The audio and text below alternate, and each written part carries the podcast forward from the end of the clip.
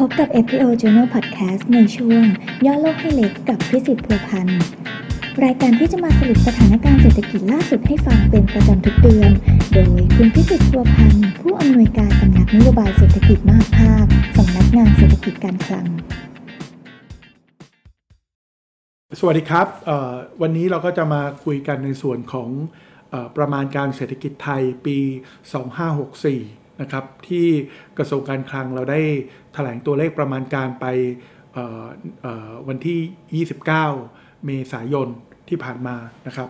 ก็เราจะเห็นนะว่าเศรษฐกิจไทยในปี 2564 เนี่ยกระทรวงการคลังเราคาดว่าจะขยายตัวได้ที่ร้อยละ 2.3 ต่อปี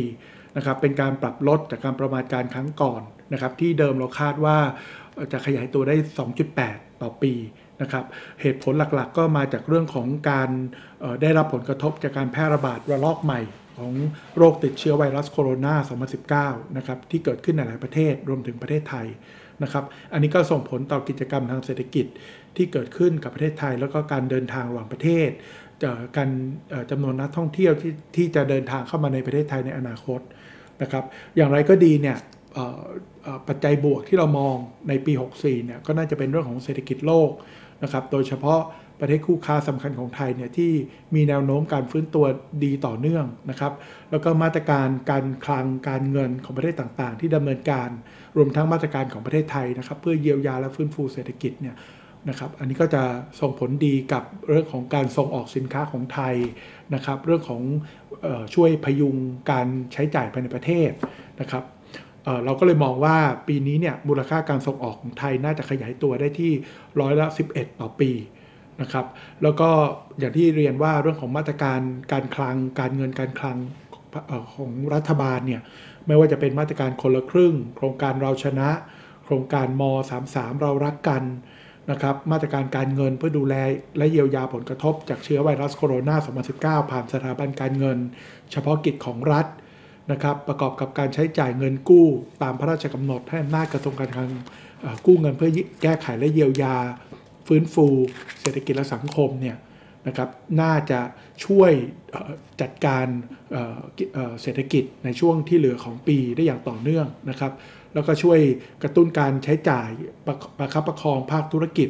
รักษาระดับการจ้างงานนะครับ เราก็จะเห็นนะว่าในการประมาณการรอบนี้เนี่ยการบริโภคภาคเอกชน การลงทุนภาคเอกชนเนี่ยเราก็ยังมองว่าน่าจะยังขยายตัวได้อยู่นะครับการบริโภคภาคเอกชนก็น่าจะขยายตัวในปีนี้ได้ที่ 2.3 ต่อปี การลงทุนภาคเอกชนก็จะขยายตัวได้ 4.8 ต่อปี ในขณะที่ภาครัฐก็มีบทบาทเช่นเดียวกัน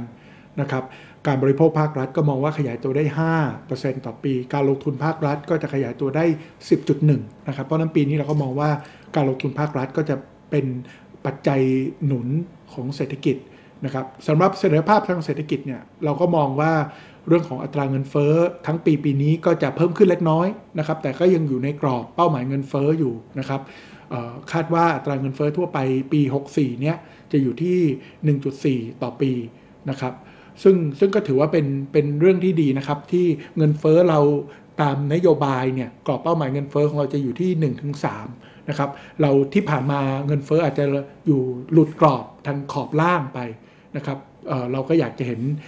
ทิศทางของอัตราระดับราคาสินค้าเนี่ยกลับมาอยู่ในกรอบเป้าหมายเงินเฟ้อของประเทศนะครับ อันนี้ก็จะเป็นเรื่องที่ดีเรื่องของเสถียรภาพภายนอกก็ยังดีอยู่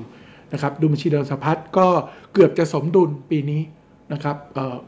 เกินดุลเล็กน้อยที่คาดว่าจะเกินดุลเล็กน้อยที่ 0.2%ของ GDP นะครับ ปัจจัยที่ต้องติดตามในช่วงที่เหลือของปีก็คงจะเป็นเรื่องของการเปิดประเทศ นักท่องเที่ยวต่างชาตินะครับที่จะเข้ามาเพราะว่าเราก็ต้องยอมรับนะฮะว่าสถานการณ์โควิดเนี่ยนักท่องเที่ยวต่างชาติก็น่าจะยังอยู่ในที่จำกัด เราก็คาดว่าปีนี้ทั้งปีจะมีนักท่องเที่ยวต่างชาติมาประมาณเอ่อ2ล้านคนนะครับอันนี้ก็คงจะต้องเป็นเรื่องที่จะต้องติดตามเรื่องของทิศทางสถานการณ์โควิดนะครับเรื่องของการฉีดวัคซีน เรื่องของการเปิดรับ นักท่องเที่ยวต่างชาตินะครับเพราะนั้นปัจจัยที่ต้องติดตามอย่างใกล้ชิดก็คงจะเป็นเรื่องเหล่านี้นะครับ นอกจากนี้ก็ยังมีเรื่องของราคาน้ำมันที่อาจจะปรับเพิ่มสูงขึ้นได้นะครับ หากมีปัญหาความขัดแย้งด้านภูมิรัฐศาสตร์ในต่างประเทศที่รุนแรงขึ้นนะครับ เรื่องของความผันผวนของระบบการเงิน และเงินทุนเคลื่อนย้ายระหว่างประเทศ อย่างไรก็ดีเนี่ยเรากระทรวงการคลังเราก็ยังมองว่าประเทศไทย ยังมีฐานะการคลังที่มั่นคงมีเสถียรภาพทางการคลัง นะครับทำให้กระทรวงการคลังมีความพร้อมในการดำเนินมาตรการในการคลังเพิ่มนะครับที่จะดูแลสถานการณ์เศรษฐกิจได้นะครับแล้วก็เรื่องของการลงทุนในโครงสร้างพื้นฐาน โดยเพราะการลงทุนด้านดิจิทัล การปรับทักษะแรงงานนะครับที่จะมีส่วนในช่วยสนับสนุนเศรษฐกิจไทยให้ขยายตัวได้ในระยะต่อจากนี้ไปนะครับอันนี้ก็จะเป็นสรุปของมาตรการ